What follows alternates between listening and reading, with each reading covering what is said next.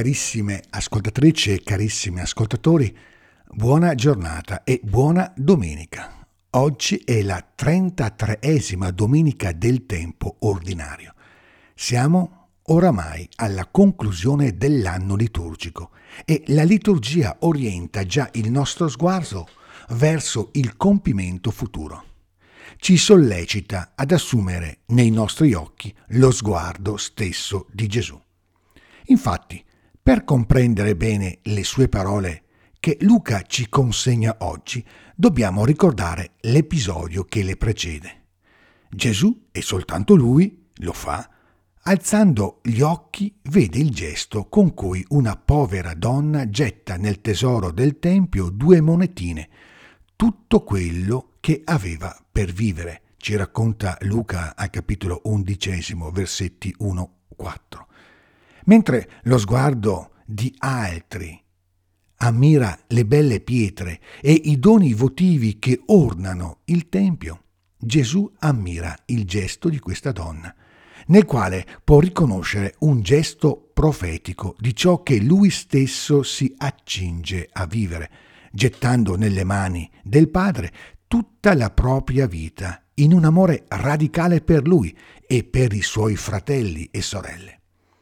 E se del Tempio non sarà lasciata pietra su pietra, che non sarà distrutta, il gesto della vedova rimarrà per sempre, custodito e tramandato proprio dalle parole del Vangelo, perché partecipa dell'amore stesso con il quale Gesù offre se stesso, un amore che rimane in eterno.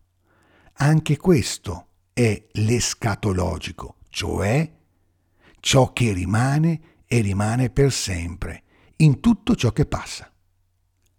Accogliere l'invito di Gesù a non lasciarsi ingannare significa anche questo, cioè saper discernere cosa il nostro sguardo deve ammirare, a cosa dobbiamo attaccare il cuore.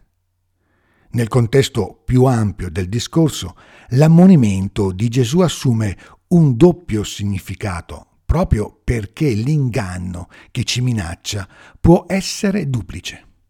Il primo inganno è quello di immaginare la fine imminente, dietro l'angolo, ma Gesù ci avverte, ci sarà la fine, ma non subito. Non interpretare ciò che vedete come segni di una fine imminente.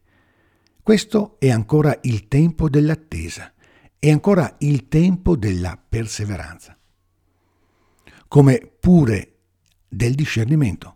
Perché, dice ancora Gesù, molti infatti verranno nel mio nome dicendo sono io e il tempo è vicino.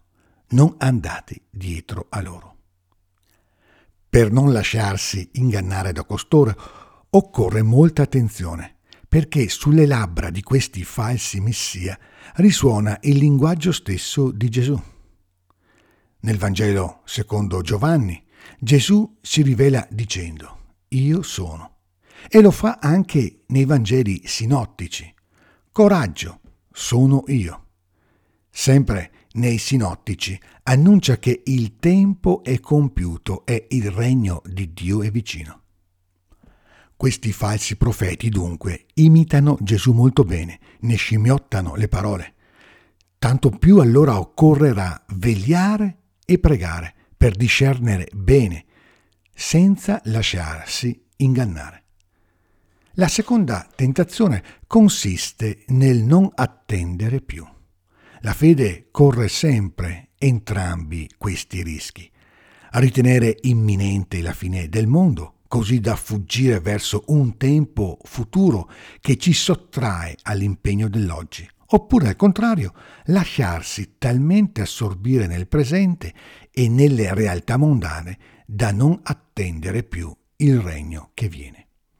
Gesù ci sollecita invece a vivere un'attesa capace di illuminare e conferire significato al nostro impegno nell'oggi, senza fughe in avanti, ma anche senza ripiegamenti sul presente.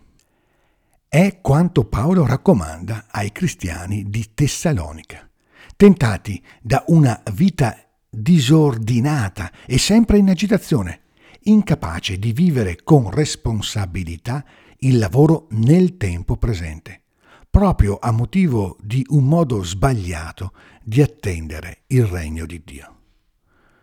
Torniamo alla domanda iniziale. Che cosa rimane in tutto ciò che passa? Che cosa sopravviverà a quel giorno che, come ricorda Malachia, venendo li brucerà fino a non lasciar loro né radice né germoglio? A rimanere è la perseveranza. Nemmeno un capello del vostro capo andrà perduto. La perseveranza non è soltanto resistenza nella prova e nella tentazione, è resistenza nella speranza. È la fedeltà di chi crede che la vita non debba rassegnarsi alle logiche del male, della violenza, del potere, della sopraffazione, anche quando sembrano vincenti. Di tutto questo non rimarrà pietra su pietra. A rimanere saranno due semplici monetine, monetine dell'amore di quella povera vedova, a cui Gesù ha rivolto il suo sguardo. Ogni bene e buona domenica a tutti.